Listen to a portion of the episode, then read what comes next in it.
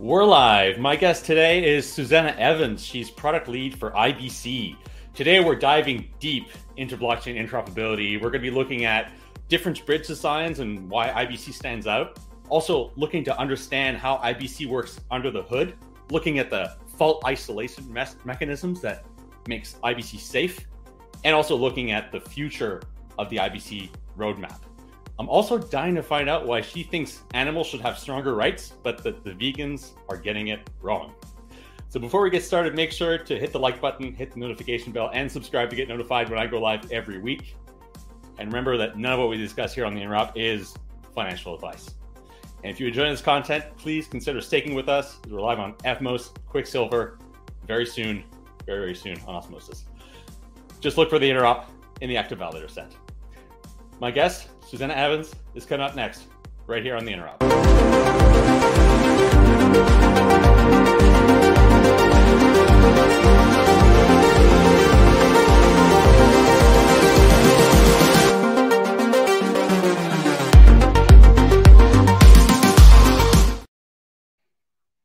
Hi, Susannah. Hey, how's it going? Hey, I'm good. How are you? Thanks for joining me on this uh, on this podcast. Yeah, I'm really glad to be here. Thanks for inviting me. Yeah, well, so I mean, I, I first, you know, I first encountered you, I think, right around Nebular Summit last year. Uh, you were introduced to me by folks at uh, the ICF, and you gave a talk there. And then you also gave a talk uh, at the, um, or you were on a panel rather, uh, at the event that we did in Medellin. And uh, yeah, I've been wanting to get you on the podcast for a while because I think like you're one of these people that are you know really important to you know building out the IBC standard, but maybe are not super visible like on social media. Yeah. like you know yeah. you're you're operating you know in an operational sense, and but you have a, I think a really uh, broad overview and understanding of IBC, and so uh, it made sense for for us to have a chat here and kind of like diving dive deep into that. Yeah, yeah, I I, I remember these like the especially the pan. We also did a panel at Nebula. That one was really great. I remember. Yeah, was, yeah, uh, yeah. Uh, but yeah, uh, I guess like I actually have only been working um, on IBC since last May. Um, but before that, I was. Uh, hey, Carlos. Uh, yeah, but before that, I was um, working with Zero Knowledge Validator. So I was kind of exposed to the Cosmos ecosystem, especially because they were running some privacy related events. So they were quite engaged yeah. with Cosmos. And yeah, I guess I became Cosmos pilled and really uh, wanted to be more involved. And yeah, then I uh, like applied for this job uh, with the IBC Go team. Um, and yeah, that's like kind of how I got here. So yeah, but then I, I would say I'm a bit more uh, under the cover on social media. I'm more of a I just look at what's happening. Um, I, I'm not a massive participant. I've just never really been hugely into social media. Maybe I should make more of an effort on that part. But uh, yeah, it's uh, I'm just in the background maybe. yeah, at least get some work done, right? yeah,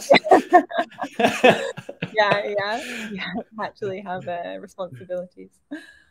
Yeah, uh, uh, I, actually, when I was doing the, the research here, I uh, looked at, I looked you up on LinkedIn, and I hadn't realized that you've been working with uh, with Anna and her team at the Zero Knowledge Validator. And before yeah. that, you were working at Rolls Royce, like earlier in your career. what were you doing yeah. at Rolls Royce? so um, I did an engineering degree. Um, the first two years were general, and then I specialized in manufacturing. And in my first and second year of university, I did some internships at Rolls Royce. Um, I very much decided I didn't want to be in this traditional engineering industry. It was uh, kind of an eye opening experience in a way to be working in such a massive organization, but there were just so many things which didn't really appeal to my working style in general. Um, you know, things are very, very slow. um, there's a lot more like barriers to getting things done quickly, just when you have to coordinate with so many layers and um, that kind of thing. But it was still like fun. I I, I was in my first internship. I was working. Um, I was working with jet engines, and I was uh, doing some like non-destructive testing of turbine blades which is like the most critical part in the engine because it goes to the highest temperature. Um, so you really need to make sure that nothing's going to go wrong there. And then my second internship, I was need looking... to make sure those jet engines don't explode me there. Yeah, yeah. Well, I, you know, I think a lot of people in crypto are flying quite regularly, so uh, yeah, yeah, they're pretty vital for that. But um, yeah, it's it's it's uh, it's very heavy industry. And then uh, yeah, I was also looking at just how um, I was looking at helicopter engines and um, how basically looking at incidents of the engines um, and like kind of trying to get to the root cause of where these problems came from. Uh, so pretty interesting. Some quite uh, interesting incident reports that came through on that one, which I was like very interested to read. Uh, but yeah, it was just not my not my uh, long term aspiration, really. Yeah, well, I mean, uh, it's yeah, it's cool that you, you got to sort of come over to the, the side of crypto, um, and especially working on Cosmos. Uh, I, I want to get this out of the way because we were talking about it a little bit before the show. But you mentioned that you used to be a pretty staunch vegan and that you've yeah.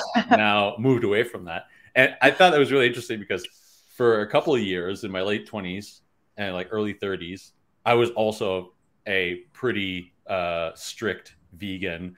And I, I, I feel like you know, it was a point in my life where I was kind of going through some some changes, right? Some like pretty significant transitions, and um, and like looking back on it now, I, I can see how I I was like perhaps indoctrinated a little bit by like this movement and like these people that I was hanging around with at that time.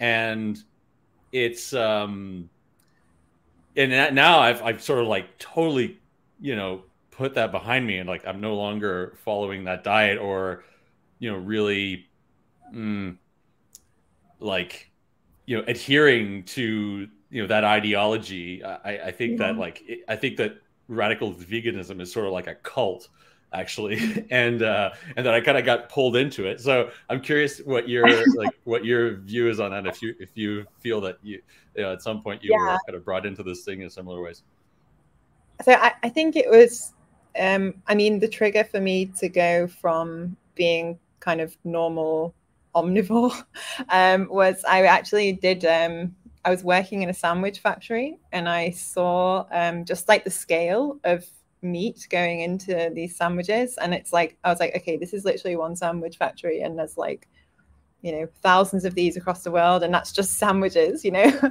uh, so I was like, really, that was really eye opening. And then I first just went vegetarian and then I, um, I did, I, I watched Cowspiracy and that really made me feel kind of guilty for not going the full way.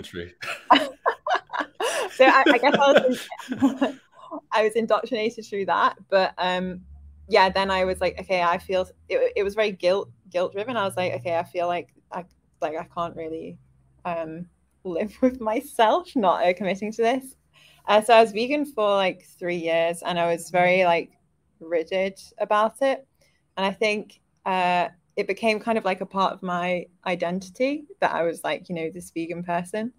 And then I guess I just did a bit more like introspection and there was some like change in my life circumstances. And I realized I was kind of like holding on to this uh, perspective as like a part of my identity, but I didn't really actually think it was, you know, my real identity. It was just like something which I was being very stubborn about. Um, not like kind of for the sake of it, I did believe in the whole ethical, um, you know, logic for being vegan, but it made just normal life a lot more difficult. And especially when you're socializing and meeting new people, um, it's just like kind of annoying and inconvenient for them. And I just re- like realized like this isn't this doesn't have to be a core element of me. It's like I can resonate with the values of veganism, but I just thought I'm just going to relax a bit. Uh, yeah, it's yeah. like, uh, yeah. So that's my story. And now, now I don't eat meat, but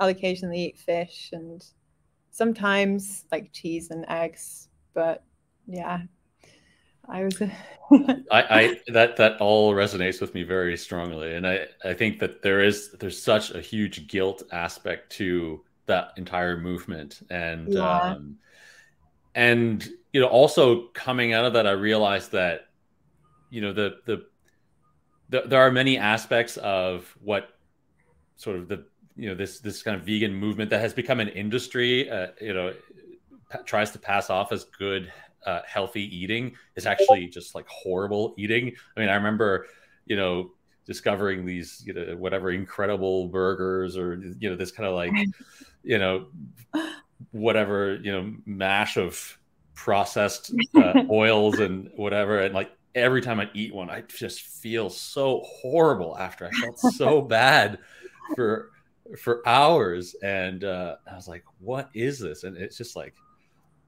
a lot of a lot i think a lot of these processed uh, sort of vegan uh, meat like products or cheese like products are just not good for you. And uh, and the, and the thing is like if you if you have a pretty active lifestyle and and you're not able to you know properly cook uh, every single meal and like really make sure that you're getting uh, i mean i'm not like i'm not a nutritionist by any means but like being very careful about cooking just like kind of whole foods you you easily very quickly get into this uh, you know eating this kind of shit food. Yeah. Um and i actually i've actually encountered quite a few vegans that were like quite overweight right? I was like how is this possible? How is this person overweight? Like they're just like eating this horrible oily yeah. fatty yeah. food. Um but yeah not to make this all about uh vegan because people are dropping off the live stream. Uh, but um yeah so I, I wonder if you can give us maybe like a brief history of ibc um, if that's something you're you know you're familiar with because I know you, have been working on the project for uh, about a year and a half.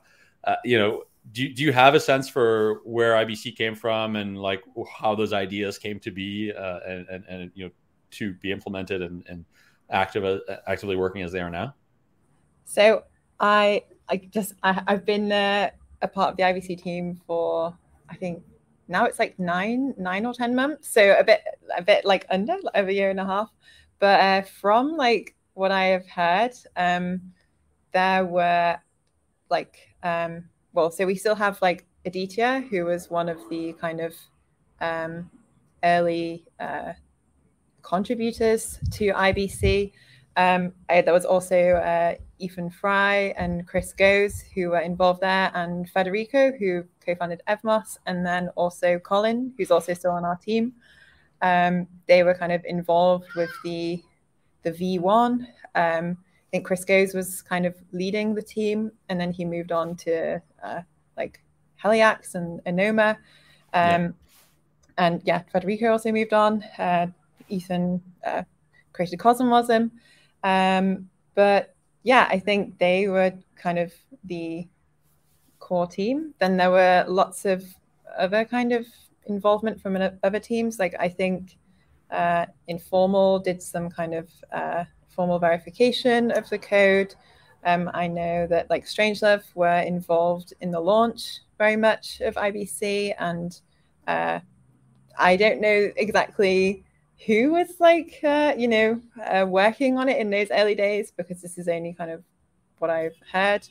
But then there was the kind of whole uh, organizational split and you know people moved entities and stuff. Um, and then colin and aditya moved over into interchain which is like where the team is now. And then the team grew. Um, we had uh, there's charlie was an early member um, and carlos and thomas and then some more engineers joined damien kian uh, we have Adi as well, uh, who's working on the product team with me. Um, so I guess since that very small team, the team's now nine people. Um, like it's kind of incredible to think that there are only like you know like kind of single digit numbers of engineers working on the protocol, and it's like when it launched, I, I think it was about over a year and a half ago now. Um, I think it was like September uh, 21 is it around something like that? Was the not not sorry, it was um because I know that September last year was like the 18 month anniversary. So sorry, my maths on the spot's quite terrible. Um, but yeah, I, I, I guess I can't give too much context on the history given that I wasn't involved in the early days. Um, but no, but I think what what Bear is kind of thinking about here, and what's interesting is that IBC has only been live for, uh, a, I think, like about a year and a half. You know, since, since I mean, basically since Osmosis launched, right, is, is really when IBC yeah. kind of took off, and it, it it's something that we had always been looking forward to in Cosmos, right? Is like when is IBC going to go live, and when IBC goes live, it's going to be great, and like, um, but when when Osmosis uh, went live and IBC went live around that same time, I think everybody's minds were kind of blown as just how well this protocol was working and how um, how it just dramatically improved the user experience uh, around sending tokens and it's only gotten better since then you know in large part because it's been integrated in all of the uh, cosmos apps. So when you're using osmosis for example and you do a withdrawal the ibc transfer happens in the interface and it, it's just so seamless that you, you sign and your tokens end up on the other chain and it just works so well. And to the point now where you can use ibc without really using your wallet. It's it's all built into applications. And I think that's yeah. really where the value of IBC really shines is how it just improves user experience uh, overall. Yeah. I mean, it's like fundamentally the, the protocol is an infrastructure product. Like it's, it's kind of designed to be there ultimately in the background. Like I think the, yeah, the best experience is like when you use these kind of front end applications which have all of the kind of uh, the details kind of abstracted away from the user. It's like you don't have to be putting in the channel ID, um, things like this, which are a bit complicated if you're doing your uh, IBC transactions manually through like yeah. Keplr. Um, so that's why you know uh, Evmos, Osmosis, kind of Axelar as well, um, and there's, there's there's loads of other examples as well. Um, who have kind of done this abstraction away for you um, and make it a really seamless experience. But yeah, the the core protocol is this infrastructure layer which is designed for people to build on top of and you know do do do things on top of IBC uh, at the application layer um, and you know have this really secure, reliable transport layer, um, which is which is uh, yeah not going to be at risk of uh, you losing all your funds if you use this or something. Uh, but yeah. yeah. well, we'll talk. We'll talk about that about that aspect uh, in a little bit later. I, I want to ask you though, what is like, what's what is your your job essentially like as the product lead of an open source so- software project? Um, what what are what are the things that you do? And yeah, because I think when you think about a product lead, to most people you think about a software product or like a you know like a, a user facing product. Where's the button yeah. going to be? How is that experience going to be like? But when a, when thinking of this open source product uh, you're thinking about code and how developers are going to be able to use those code. So what is that like and who are the stakeholders that you need to satisfy? Who are you thinking about when building that product and who are like you know what are the moving pieces there? Yeah. So like as you said, like with a product owner, your like main uh, concern is the users, and I guess with it being this open source infrastructure product, our users are chain developers and people that want to to integrate IBC Go into their into their blockchain. Um, so I spend time talking to users, um, which are developers, asking them, you know, how they find using IBC Go, understanding the pain points, um, and then that just feeds into the work to be done to improve the protocol. Um, if there's things which are like blocking teams from actually um, kind of using IBC in the way that they want to, so there's like one kind of blocker at the moment, um, which is like a lack of callbacks from the application modules. And this is really important for using IBC with smart contracts. Um, but this was like not kind of an original, it wasn't like one of the, yeah, kind of V1 uh, features or, or like an early feature of IBC. But think little things like that, which uh, you just find out from speaking to users of, oh, I actually wanted to do this thing and I can't, or actually we were using this and uh, it wasn't quite as easy to do this, or it wasn't easy to understand this thing, or things like that. And then that just feeds into prioritization and planning for engineering. Because there's two parts to this, right? There's the standard, which is a set of rules or I mean, it's a protocol, right? So it's like how software yeah. talks to each other. And then there's the actual implementation, which is kind of the product, and that's IBC Go. Yeah. Uh, you're you're involved mostly with with the implementation, not so yeah. much the protocol, right? So like the the protocol, the interchain standards, uh, that's what they called. So like the the repository is just IBC. Um, yeah, it basically defines the uh, semantics of uh, how an IBC implementation must be to actually be considered an IBC implementation. And uh, I guess the beauty of that is that it kind of doesn't matter which uh, like programming language you implement IBC in, as long as it's adhering to these standards, then you should, in theory, be able to have two instances of IBC communicating with each other if it's all implemented correctly. Um, and yeah, IBC Go is just the first implementation of these standards. And that's what our team is focused on developing and maintaining. Yeah. And that's which the one that all you... use. yeah, which, which, repos do you oversee specifically? Uh, the IBC Go. So it's Cosmos forward slash IBC Go.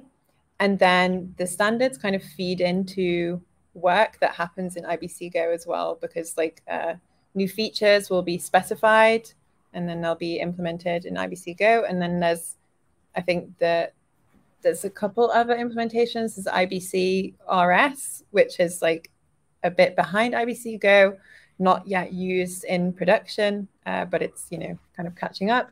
And then there's a Solidity implementation as well, which is also not used in production, but it's, uh, yeah. But yeah, so the, so the Solidity repo, implementation? yeah it's uh it's it's not like production ready um but yeah for like you know the the future of uh, ibc in ethereum you would need ibc to be implemented in solidity to work there okay that breaks my entire mo- mental model about how this works but we're gonna i'm yeah I'll, I'll follow up i'm gonna i'm gonna put a pin in that and we'll come back to it later um, so beyond those nine people that you mentioned, there are obviously open source contributors. So how, how yeah. many people are we talking about that are contributing to IBC and uh, moving IBC Go forward? Yeah, so it's also just like important to note that IBC Go is just like kind of one part of the whole IBC like ecosystem as I mentioned, like there's IBCRS, which is IBC in Rust and IBC in Solidity. But like a key component of IBC is the relayers, which is kind of the off-chain infrastructure to actually move packets back and forth and enable chains to communicate. Um, you don't just have the protocol alone; you also need re- this this relayer software and relays to be operating. Um, there's two relays right now. So there's a relayer in Go, which is managed, developed by Strangelove. There's a relayer in Hermes, which is uh, managed and developed by Informal. And then beyond this, there's also other IBC applications and middleware. Um, Strangelove does some applications and middleware. Um, Informal um, is doing IBCRS and Hermes. And then like lots of uh, like it's a very big ecosystem. There's also um, like organizations like Polymer who are working and contributing actively to IBC. Um, they contributed some work on multi-hop routing and a localhost client, and they have their own kind of IBC use case for connecting uh, non-Cosmos chains um, to Cosmos chains as like a yeah. router. Um, so it's like there's there's really a very large uh, like number of organizations which are getting involved with IBC related development and different kind of elements of the stack as well.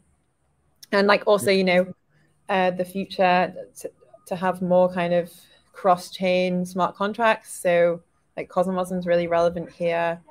Um, yeah, it's uh, it's oh, oh, oh also uh, I should have like basically for um, IBC to spread beyond Cosmos, you have a big component of light client development, um, which Strangelove are involved in, and also some other teams like Composable, who uh, want to create like a Cosmos uh, Polkadot connection and also a connection with NEAR. So there's lots of like broader IBC work going on other, other than just IBC Go.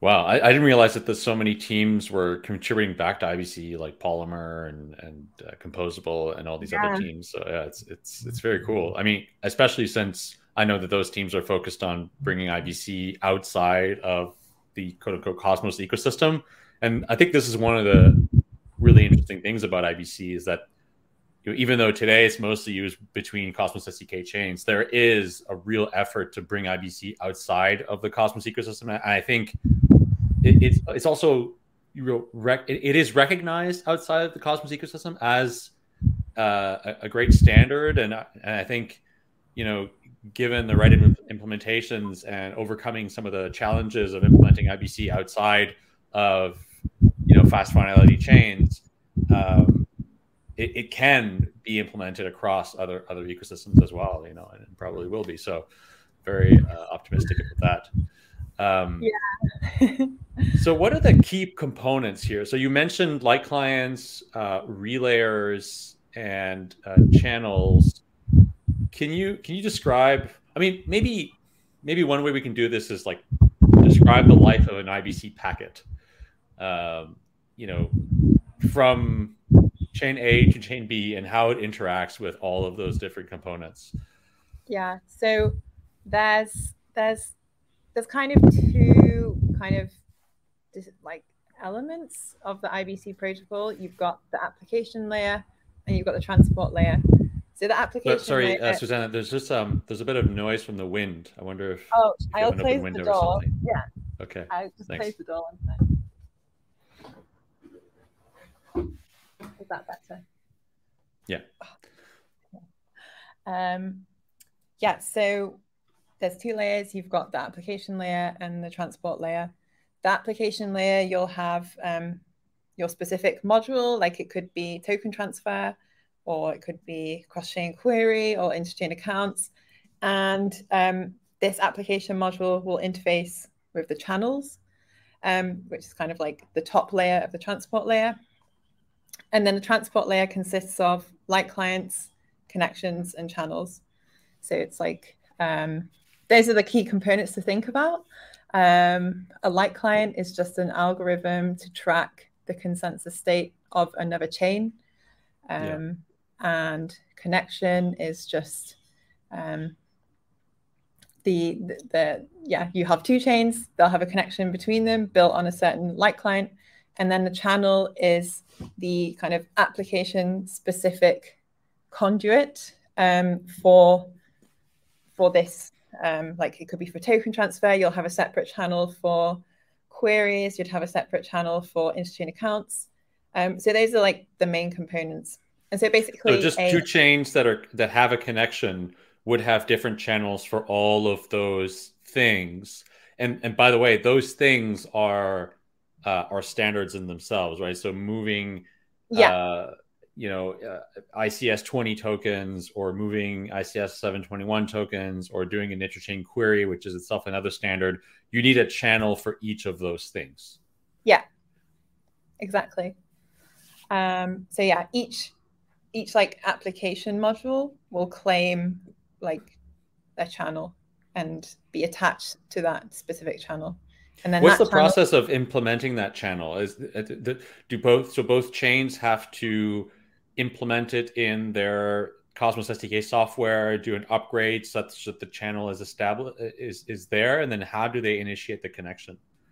So when you have two chains that both have um, an implementation of IBC, uh, a light client would um, spin up, uh, sorry, a relayer would spin up a light client of that chain, and the the other chain would have the light client of the the counterparty chain and then these two chains would perform a connection handshake. So that's basically to say, okay, um, chain A um, is is um, running a light client of chain B, um, and they're like, "Hi, chain B, nice to meet you. You seem everything is checking out as expected."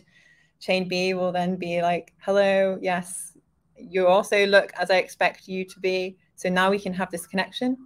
And then if you have a specific um, application that you want to use, so say token transfer, then the relayer will spin up a channel as well on top of this client and connection, and then be able to send packets along this channel.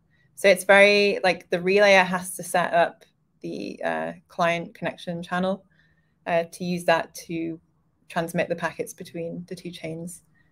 Um, and relayers don't need to be I mean, relayers and validators are separate things. Like a relayer can just be any old, you know, uh, client that is relaying those packets and sending it to the chain to be included uh, in a in a transaction. Correct? Yeah. So relaying is completely permissionless. Like anyone can, in theory, relay packets. Like anyone can see, oh, okay, this user um, wants to do a token transfer. They can see, okay, token transfer. Then technically anyone who's running the relay infrastructure can just relay this packet. However, in practice, running a relayer isn't really like a trivial task. like you need to be running a full node of the chain of the two chains that you're relaying between. Um, this is so that you can update the light client that's uh, checking the consensus state of the other chain. So you need a block header from your full node, um, and you construct the proof to update the light client. Um, so it's like, in theory, anyone can do this, but in reality, it's mostly relayers doing this because it's not really trivial to be just running full nodes of multiple chains. And uh, you mean validators are doing this? Yeah, because they they yeah. they already because they're already running. Yeah, clients. exactly. Yeah, yeah. Uh, although I'd hmm. say like relaying is um, like more of a um, complicated task than validating. I think in reality, um, I'm not personally a validator, but um, you know, from like my understanding and past experience of validator operations, it's kind of like once you have your setup going and everything's running smoothly, you know the, the most intervention you have to do is like upgrading uh, when there's a chain upgrade and things like this it's like once you have a stable setup it's like relatively stable and straightforward. I think getting a solid relaying setup is a bit more challenging and it's also a bit more active involvement like um yeah it's a bit more of a challenge. And also, like one thing with relaying is uh, relayers have to pay for the transaction fees um, on either side. Uh, chains will reimburse this typically, um, either with like off-chain funding, delegating to the relayers validator um, or such. But yeah, it's a bit more of a relayers really believe in the interchain ecosystem at this point. Um, it's still like kind of a problem which should hopefully be be solved soon actually uh, with some work that our team's doing uh, with channel upgradability and then you would be able to add um, incentives to existing channels um, like relay incentives uh, to kind of cover these costs. We hope to make the kind of relayer um, role more sustainable um, maybe even desirable if it if it really uh, works out nicely. But yeah right now it's it's the, the cost falls on the relayer. So, so the relayer, just to kind of recap here, because I think it's yeah. really interesting how this this relayer works. So the relayer it has a, a, a full node on both or sorry, the, the relayer has a full node on one chain that he is relaying for or on both chains? Well, so let's say Atom and Osmosis. Like I'm doing, I'm relaying IBC packets uh, for Osmosis, do I also need the full node client for Atom, or just Osmosis and a light client for the for for the chain that I'm re- that I'm receiving packets from? Well, so technically, um, So, so basically, in a packet lifecycle, you have a packet going from chain A to chain B, and then um, it will receive the packet, and then they send back an acknowledgement to say, yes, I I received the packet and everything is good on kind of the the happy path of um, like it, has gone successful.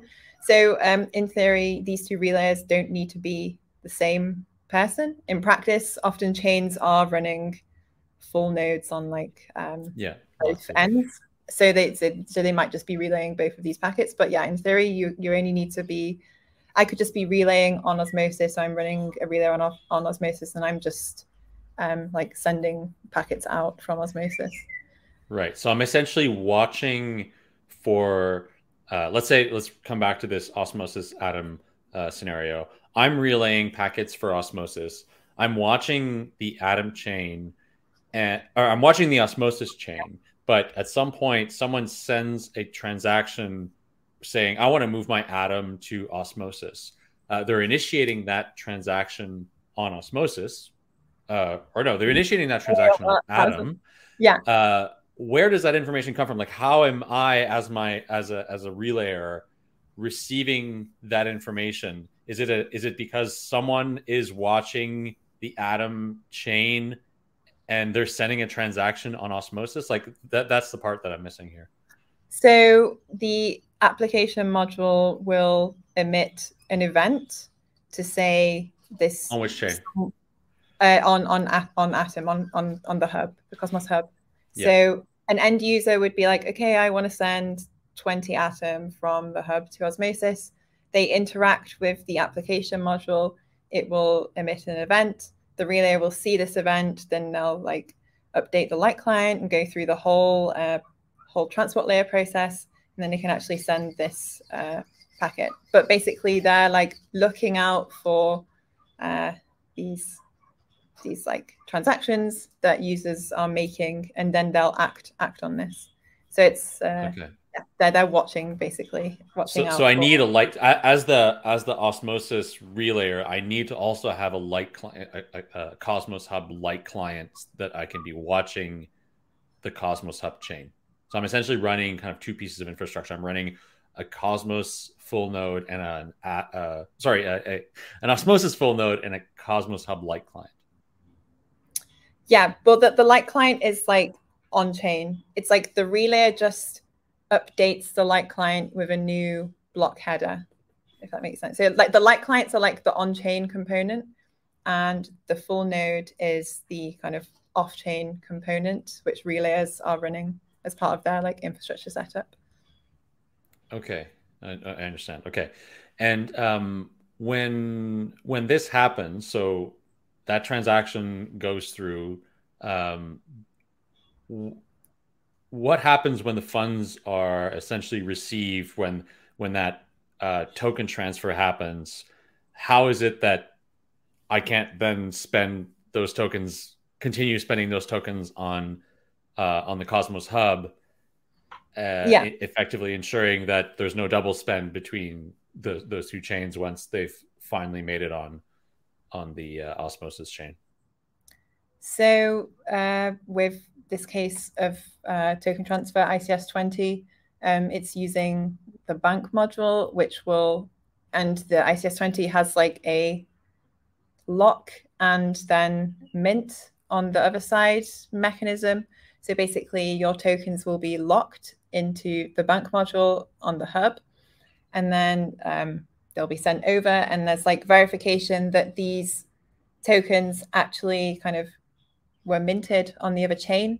And um, if there's like a problem that the the hub doesn't get confirmation that these tokens were were minted then kind of like or there was like a problem um, then the whole the whole thing will like revert and there'll be like a timeout sent to say okay these tokens never arrived um, don't like kind of actually uh, mint these tokens on the other chain.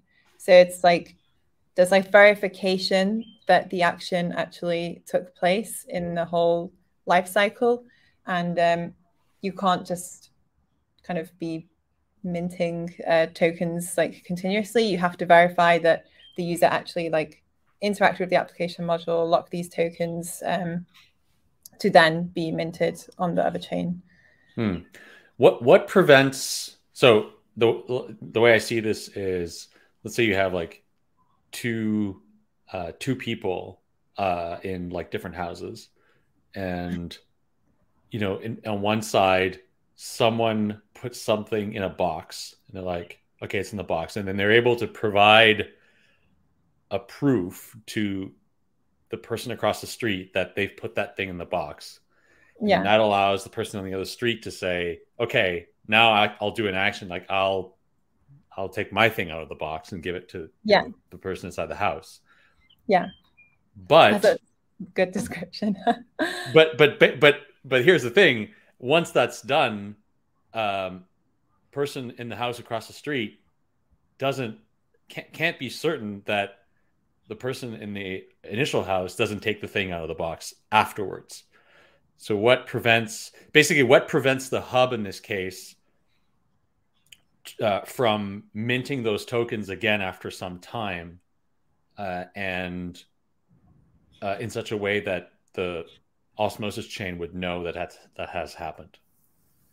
Well, if you don't receive the proof that um, these tokens were taken out of the box after a certain time period, then the whole thing will time out and you won't then be able to like take the tokens anymore.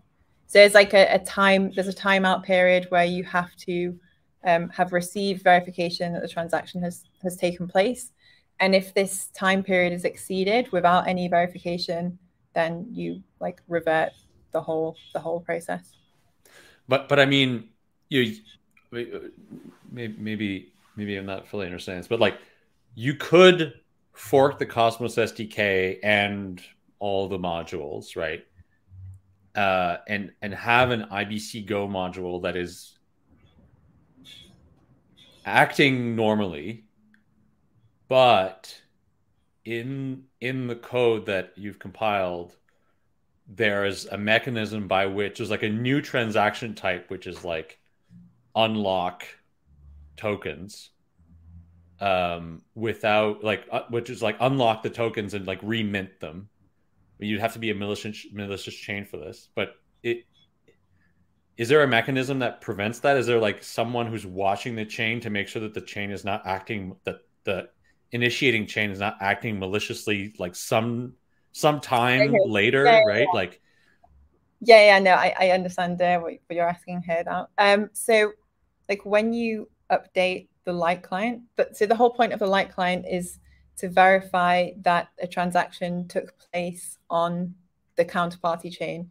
So it's like this is like involved in the verification that some action actually happened to say, okay, then do an action on on this other chain. So if someone tries to um, trick, like like basically create this like fake verification that something happened um, which didn't actually happen, which would then enable me to like mint more tokens or, or do something like this. Um, there is basically another mechanism of a relayer where they can submit misbehavior to the light client. So another relayer could see, okay, someone tried to um, update a light client incorrectly. So there might be some discrepancy in the consensus state, the the validator set. So there might be there's like parameters when you update a light client to say the the previous update must have um, a certain proportion of the previous validators that signed this consensus state in the next consensus state update. So this is like to make sure that someone's not just like forked the chain and created their own validator set, and then they're trying to say that these uh, light client updates are are, are real when it's actually just an entirely new validator set. Um, so that mechanism will ensure that there's like continuity between the light client updates and they're actually kind of tracking the real consensus state of that chain. So you'd need like the validators on um, the chain to be colluding basically to submit yeah. a, a, false header to like trick the verification um, like to say to pretend something happened when it didn't to to to kind of get to that situation So it's yeah. quite complicated to do this like light client attack. Like it's it's not really trivial. And I think the thing, even though you know a lot of these app chains have like a smaller market capitalization than like um, Ethereum, hmm. they're really not incentivized to um, to, to do like false false uh, light client updates or things like this because all of these validators are pretty much not just validating on one chain. Yeah. It's like their reputation and there's lots of other things to consider. You so could have like, social slashing on other chains as well, like if they were doing this. I mean, yeah. yeah. So it's Honey like talks about this sometimes. Yeah, I, I think it's it's quite like an elaborate um, ploy to do, and, and it's even when like um, when and you know like Terra was kind of collapsing, and it wouldn't really have taken that much um, like monetary uh, you could you could have kind of bought into Terra yeah. to, do this kind of attack but but like it didn't happen as well so um i think it's it, i mean obviously it's possible to happen but i think it's um this kind of whole mechanism is why like ibc is so secure really i read somewhere that uh, ibc relies on two trust assumptions uh, one that um oh, I forgot what it is. Uh, that that users trust the chain with which they're interacting, and the other is these fault mechan- these fault isolation mechanisms yeah. that prevent the chains from uh, executing malicious behavior. And the way I describe IBC to people, it's like I, I, I describe it as moving, uh, going from one place to another and using a bridge. So you could go from New York to New Jersey and, and take a bridge to do that if you go to New Jersey, what happens to you in New Jersey is your own problem. Like it, it's on you for having gone to New Jersey. Like not not a diss on New Jersey or anything, but just whatever. um, I've never been to neither New York or New Jersey, so what the fuck do I know? Yeah, basically you cross the bridge and you go to you know, let's say like like the town, right? And there's like the good side of town and the bad side of town, and then there's another bridge that takes you to like an equally good side of town. Like you could take that bridge and go to the good side of town and what happens to you there is your problem. And then like someone else could take a bridge and go to the bad side of town. And if something happens to them there, that's their problem. But at least the bridges are not going to collapse under their feet. Like there's always a way to be a way to come back as long as you haven't been wrecked when you're in that other side of town. You could still take the bridge and come back, and also the bridge is not going to collapse under you. Yeah, that's kind of the way I describe IBC to people.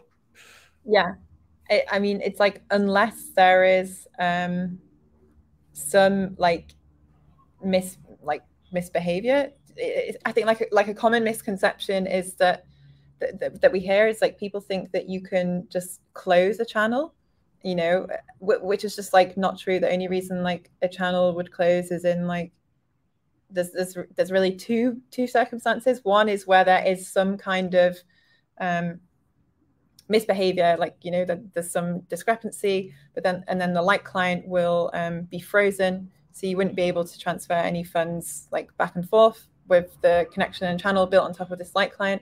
Then the other case is um, for specific channel types. So you have for interchain accounts, you have a need to have ordered channels at the moment, and these don't support timeouts. So basically, every transaction has to arrive, and if a packet like there's there's some reason why this specific packet um, doesn't reach the, the end the end the other chain um, and it times out, then that channel will close. But then basically just means that you have to open another channel. Um, it's like it's yeah i mean it, it's it's it's uh it's, been a bit like a bit of a pain point but um those are the two reasons why like a channel would close really and if there's if all the relayers of if all the relayers decide that they go offline then that basically compromises liveness, but anybody can become a relayer. So at that point, anybody else can. Um, so I guess that's maybe one of the like it doesn't compromise on security, but it compromises on liveness because the relayers are not like a decentralized network that like ensures that there's already always a relayer uh, available. Yeah. Um, but anybody could spin up a relayer and uh, make it such that the channel would be available again. That's right. right? Yeah, yeah.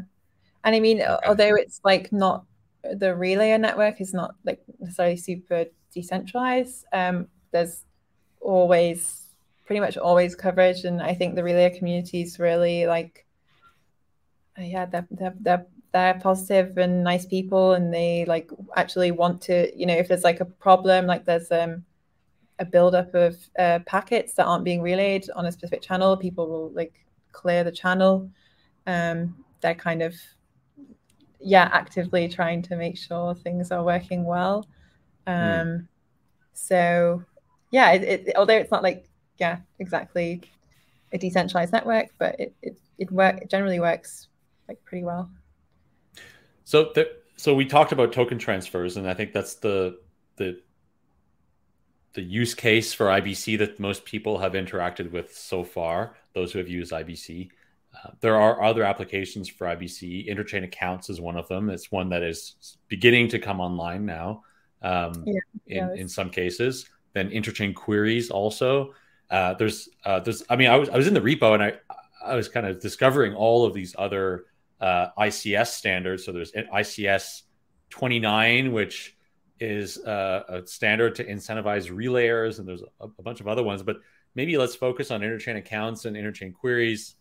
And I'm also curious a little bit about this relayer incentivization uh, because, mm-hmm. as it's from from what I'm understanding, like currently relayers are doing this uh, because you know they're idealistically driven or they may be driven um, I mean, they may be driven because they also want people to delegate to them, but yeah. over, over, longer periods in the long term, it's likely that the cost of running a relayer would become prohibitive uh, if validator rewards go down or you know whatever in some future that we might need to uh, incentivize them.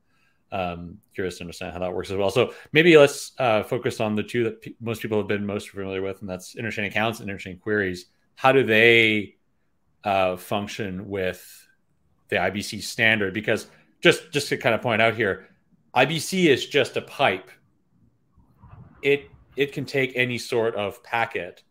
The ICS 20 is one type of packet that it can it can it can send, but interchain accounts and interchain queries and all these other standards are just leveraging this pipe uh, yeah. to to yeah. initiate a transaction or something.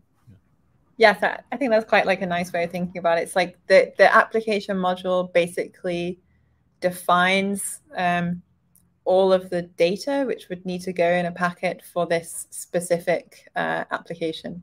But like to the relays, i mean the, the packets are just bytes. It's just like data that's being passed between the two chains like they aren't really concerned with you know exactly what the what's required for this application module they're just kind of like ferrying stuff back and forth.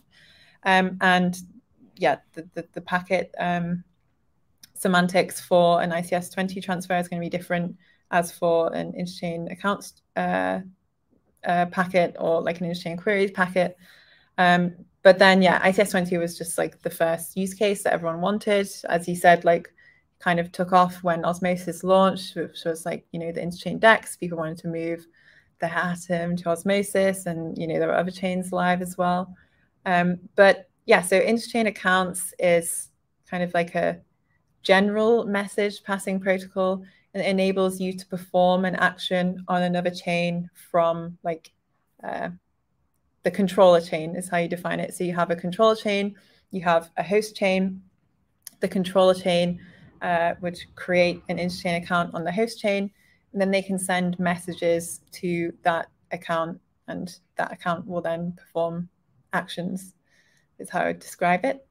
Then uh, interchain queries is uh, there's actually two different uh, implementations for interchain queries. One is uh, for kind of client-based queries, so it's actually just using um, using using uh, a light client and um, a full node and you're basically just querying some information on another chain, but you don't have to do uh, the full packet round trip. But then this is limited to very specific um, queries. Like uh, it's it's like the yeah the functionality is basically like limited. But then for this other query approach, it requires a packet round trip. So uh, you like package the query that you want to perform in a packet. You then send it to the other chain. The the chain will then kind of retrieve all the data needed to fulfill this query and send it back. So there's like two different approaches. But I guess the benefit of the client approach is that you don't have to have the other chain implement this application module to be able to query that chain.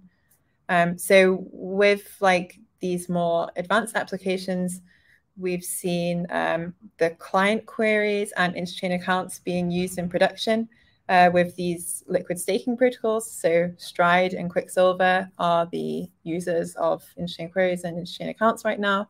Um, they have a setup where they created a interchain account. So, so, so okay, Li- liquid staking is a basic. Let's take a step back. Liquid staking is, you know, um, having a derivative representation of your staked asset, which you can then use in DeFi.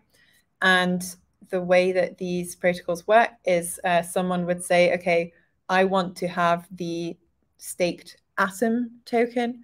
So they'd like deposit some uh, some atom into Stride, and then once every like epoch or n n blocks, they basically send over atom to, from from their Stride chain to uh, the hub if we're dealing with staked atom to the interchain account on uh, on on the hub, and then they'll send a message to the interchain account to stake the atom, um, and then that's kind of like how they're dealing with. Uh, you deposit your um, your tokens into Stride, and then you receive this derivative liquid staking token back.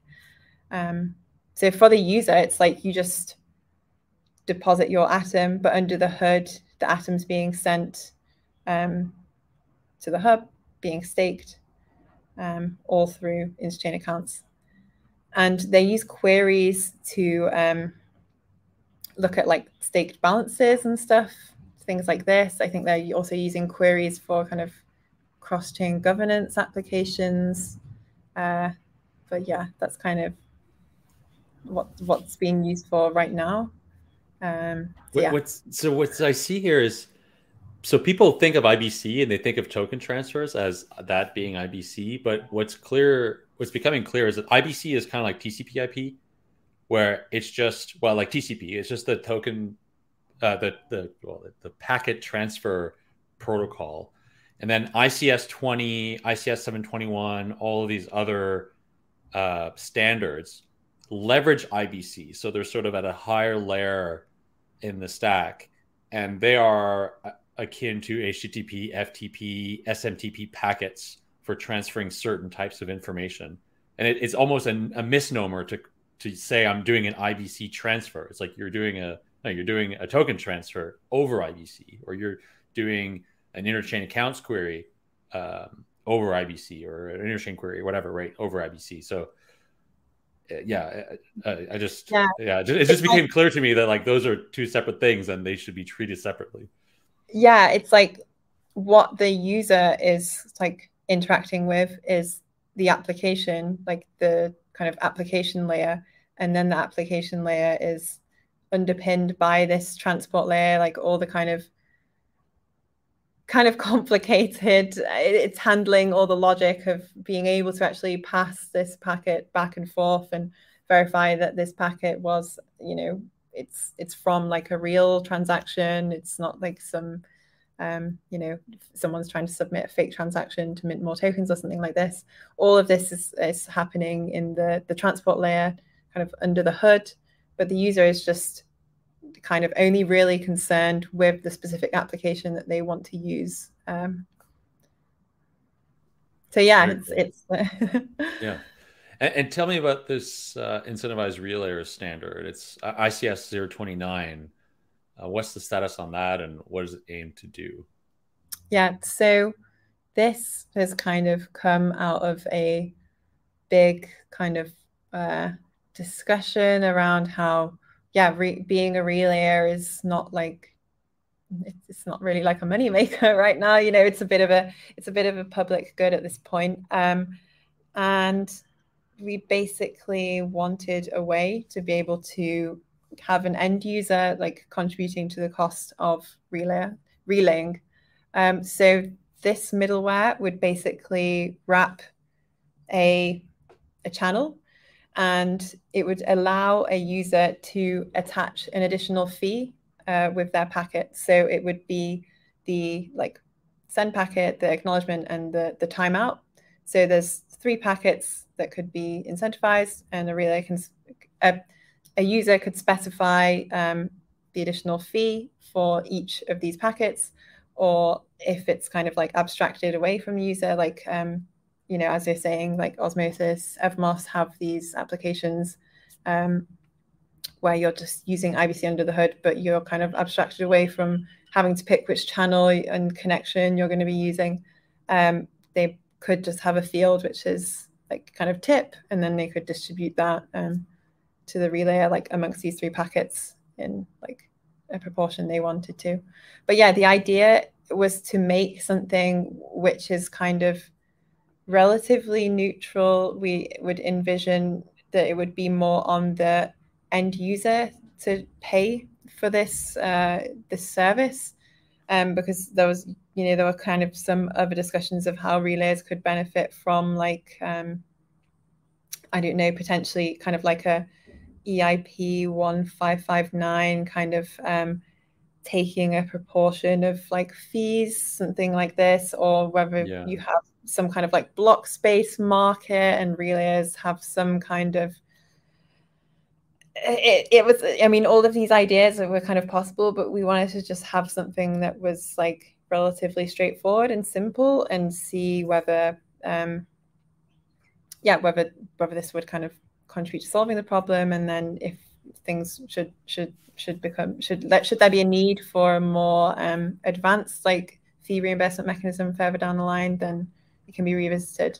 But the so hmm. the one like big caveat on the fee middleware is that the problem is you need um, both both sides of a channel to have this middleware added. So this meant that once you've um, once you already have an established channel, you can't retroactively add this to your existing channel.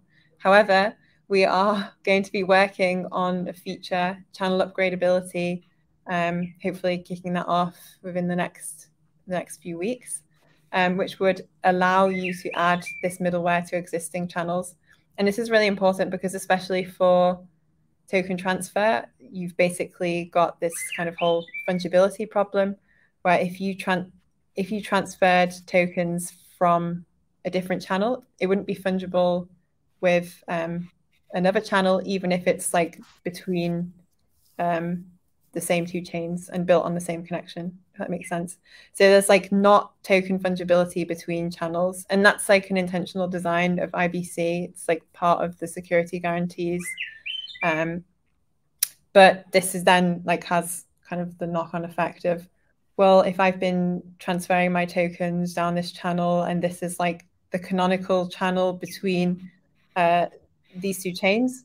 You don't want to open a brand new channel, um, which would have fee middleware enabled. You want to retain the fungibility and all of the past state within this channel that you've kind of accumulated.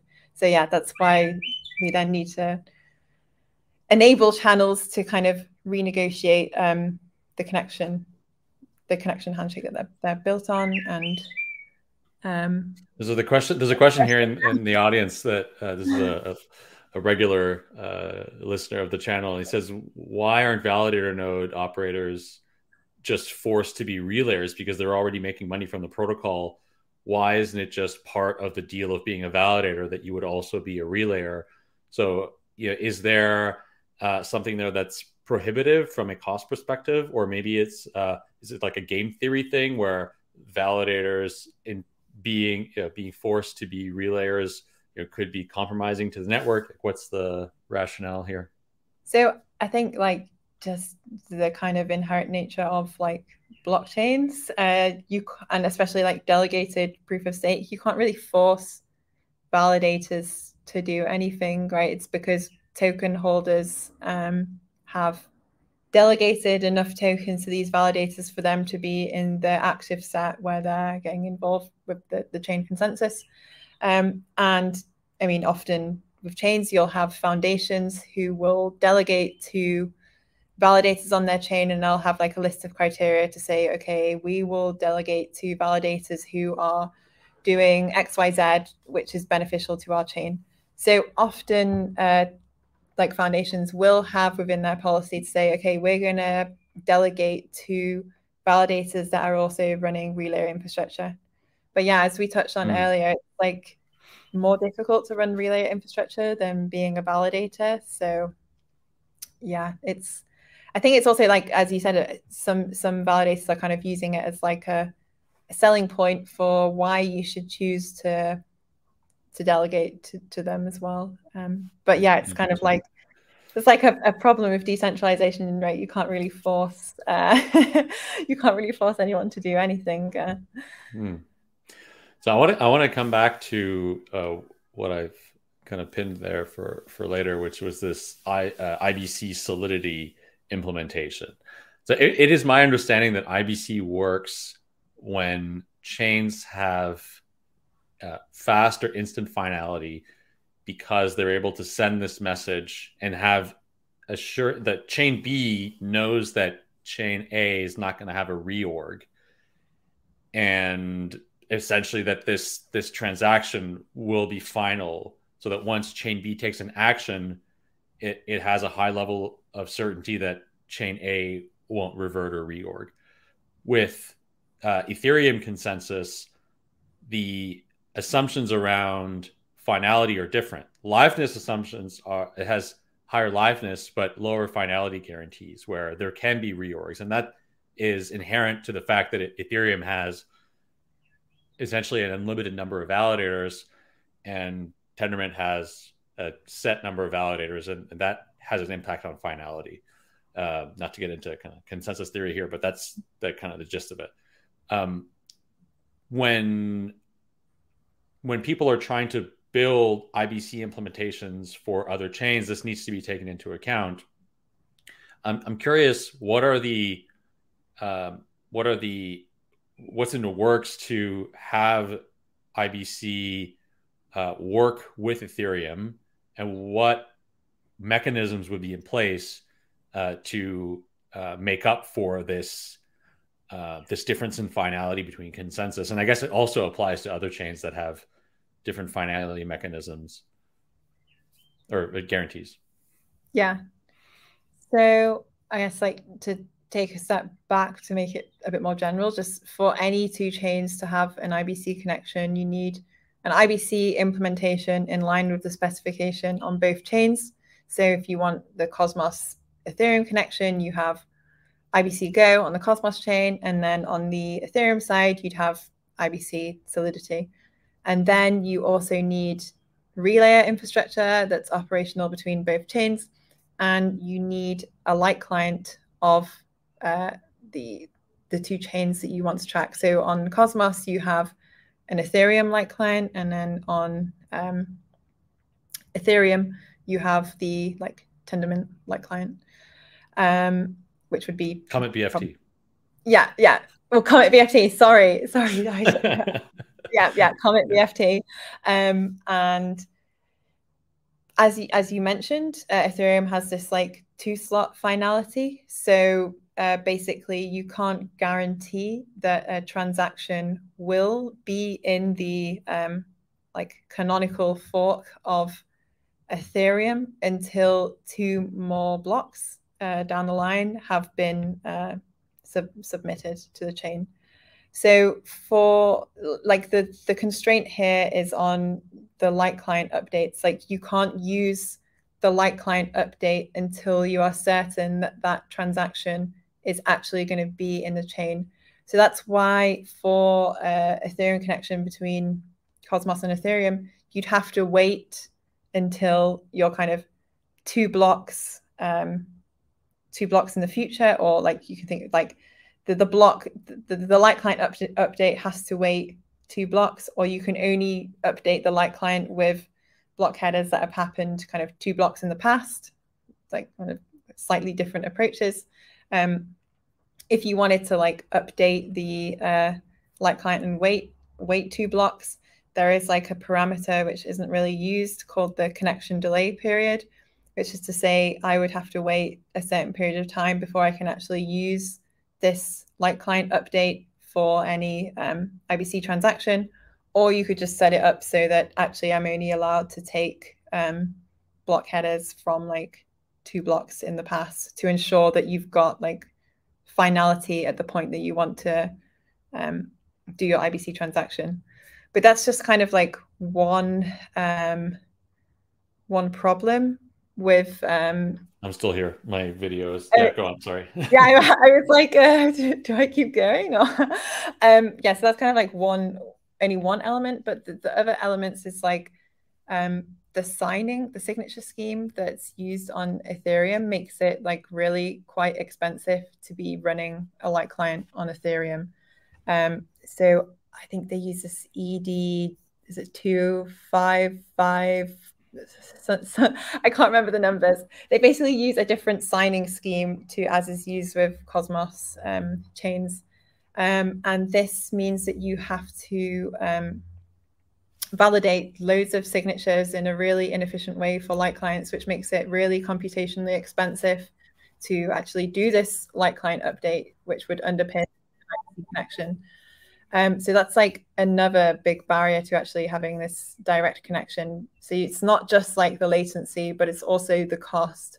Um, and I, I, think, I mean, my my perspective is, um, I think ideally, um, Ethereum should be supporting some kind of like signature pre-compile to make it less computationally expensive, or um, actually like having an EIP submitted which supports a different signing scheme if they really want to have kind of light client based interoperability.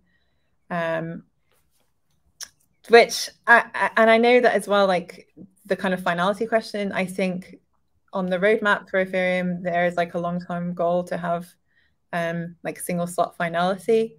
And I think realistically, once those things are achieved, it would be more realistic. But however, there are also other kind of workaround solutions. So there's like the ZK light clients, which people have been looking into, yeah. which reduce this uh, this kind of computational cost. And Polymer also have like another kind of solution where they're trying to move this computation off the Ethereum chain, um, but still allow you to like tap into the like IBC semantics. Um, so I think my view is like a direct IBC connection, although it would be amazing, is just probably not super practical right now. Um, I think in the future it will be, but then I also think there's going to be kind of these other other solutions which would work around this and make it more feasible. Um, yeah, but yeah, I, I, mean, it would be great if we had single like if Ethereum. I, so I didn't know about this two slot finality. Um, what is the delay essentially? Like if you're if you know if we were to implement IBC now with like this two slot finality, what's the longest it would take for uh, a light client to be able to verify that a transaction is final on Ethereum? I think it's something. It would be something around like 14 minutes or something. I think uh, okay. uh, yeah. an epoch on a Ethereum is somewhere between five and seven minutes. I'd mm. uh, and then if you're using like a ZK light client approach, you've got the time to construct the proof. But I think that's kind of um, the, the the longer the longer time in this whole process is going to be waiting for those those two blocks. Interesting. Eh, are you familiar with uh, some of the ZK stuff, like like Polymer and um, some some other project I've seen is called Lagrange. They're doing like this generalized proof network. Like, I mean, it's just, it's pretty, looks pretty insane. I've actually, I've not heard of Lagrange. I, I know Polymer, like Polymer are like contributors to IBC. Like they contributed a multi-hop spec and they did some work on a local host client as well. Um, they're just generally working on cool IBC stuff as well. And they have their, yeah, their product vision of having um, a polymer kind of chain as a router, which would connect non um, non like natively IBC chains, so like non Cosmos chains to all all of the Cosmos IBC connected chains. like an interoperability hub kind yeah. of thing. Um, I guess kind of like Axelar, but really based on IBC rather than um, like the threshold signing scheme that they have. Yeah. Well, um, yeah, I'd, I'd, love to do one with Polymer as well. Um, they're yeah, uh, they're, they're, very they're very heads down building though. I feel like, uh, but I'm, yeah, I'm very very excited about what they're doing. Yeah, um, I mean the team's great. Like um, Bo, Bo's great. There's Peter as well. They're they're all yeah. I think yeah, heads down building. Very clever guys. Um, I'm also excited to see how how everything they're working on uh, comes to fruition. so before we wrap up here, um, what's next for IBC? Uh, maybe on the protocol level, you know, I, will the does the protocol need to evolve? I mean, if it's just message passing and most of what's kind of you know evolving uh, and providing new use cases is the stuff that we're sending through it, right? Like these ICS standards. Does IBC itself uh, have a, a roadmap, right, in terms of improving, I don't know, this message passing? And what are the things in terms of applications that you're most interested uh, or most excited about? So yeah, there is there's, there's there's much more to be done on the protocol. It's definitely not finished. I mean, in like the next few months, I mentioned channel upgradability, which basically allows you to update the application module, which is um, has claimed a channel, or add middleware to both ends of channel whilst retaining all of the existing state. Really important for token fungibility. And then this means that you could add fee middleware to existing channels. So it's exciting to see what's going to happen there. Then there's new kind of channel orderings. Um, so for I mentioned with interchain accounts, there's a requirement to have ordered channels, um, which would close on a timeout. Um, as this is a pain point, it would be really interesting to look into ordered channels which allow a timeout. Um, also on the protocol, like one problem, like linked to token fungibility is if you want to send your token from chain A to chain B and then to chain C, um, it wouldn't be fungible with a token that's gone from chain A to chain C.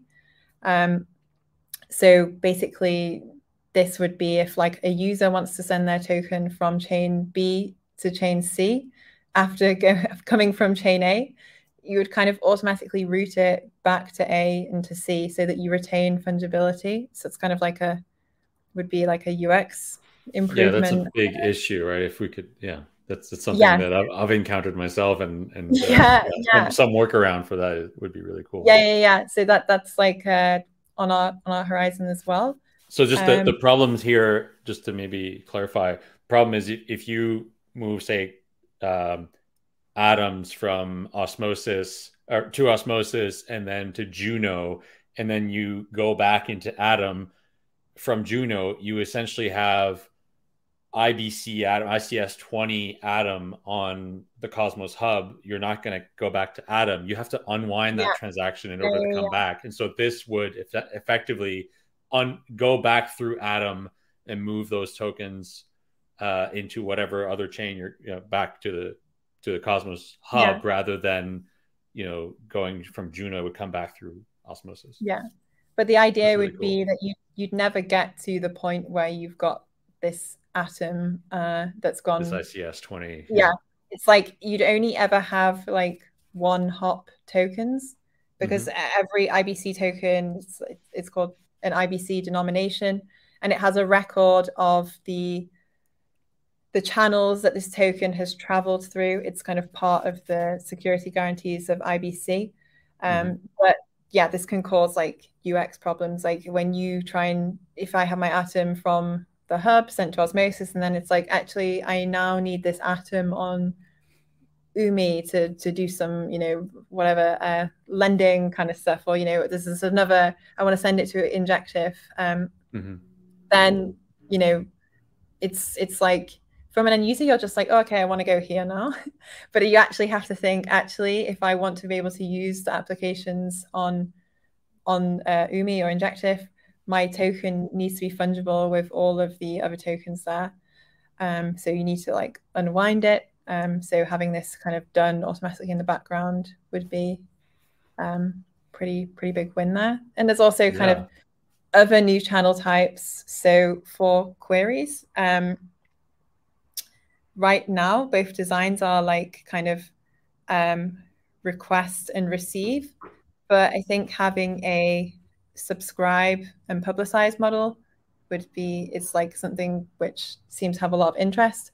And a new channel type could enable this. So kind of having like a broadcast channel type where it's like people would say i want to listen to what's coming out of this channel and then it's kind of like push push push data from this channel uh, to whoever's like subscribing. So yeah. And uh, i think a, a thing that i'm really excited about which is like um, we're like actually doing some work to like enable this this workflow better is for more kind of uh, like CosmWasm composability and having more cross-chain contracts. Um, the like initial protocol was designed without like a callback from the application modules. So if if I'm not a person calling an application, there's not right now an automated way to know that like your your your your cross chain transfer has completed unless you did like an on chain query. Okay.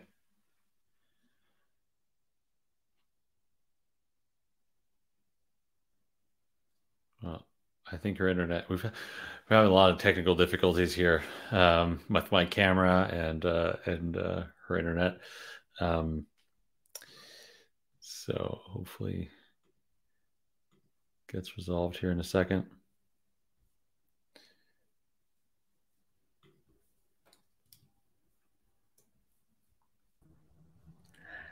Hi. Yeah. Sorry. no, no worries. Sorry.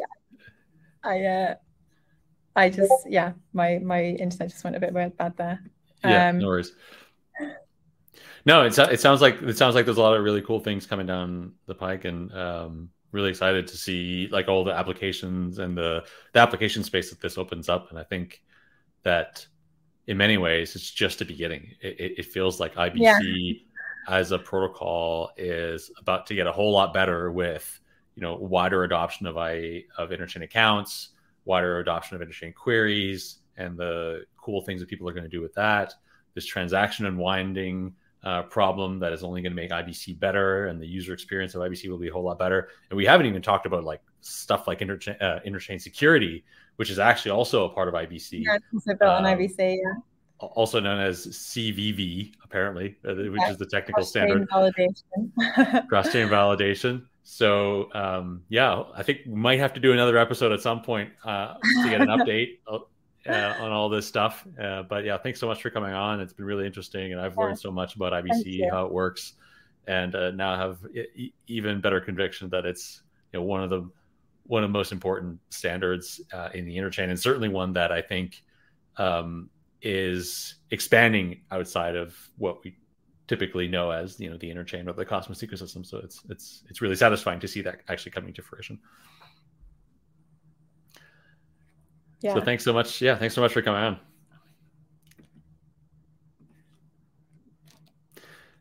And to our listeners, uh, thanks for tuning in. Thanks for watching uh, the podcast. If you enjoy this content, please consider subscribing. You can also follow me on Twitter. I'm Seb 3.0. Uh, and you could also stake with Interop. Just look for Interop in the active validator set. Thanks so much for watching. I'll see you next week.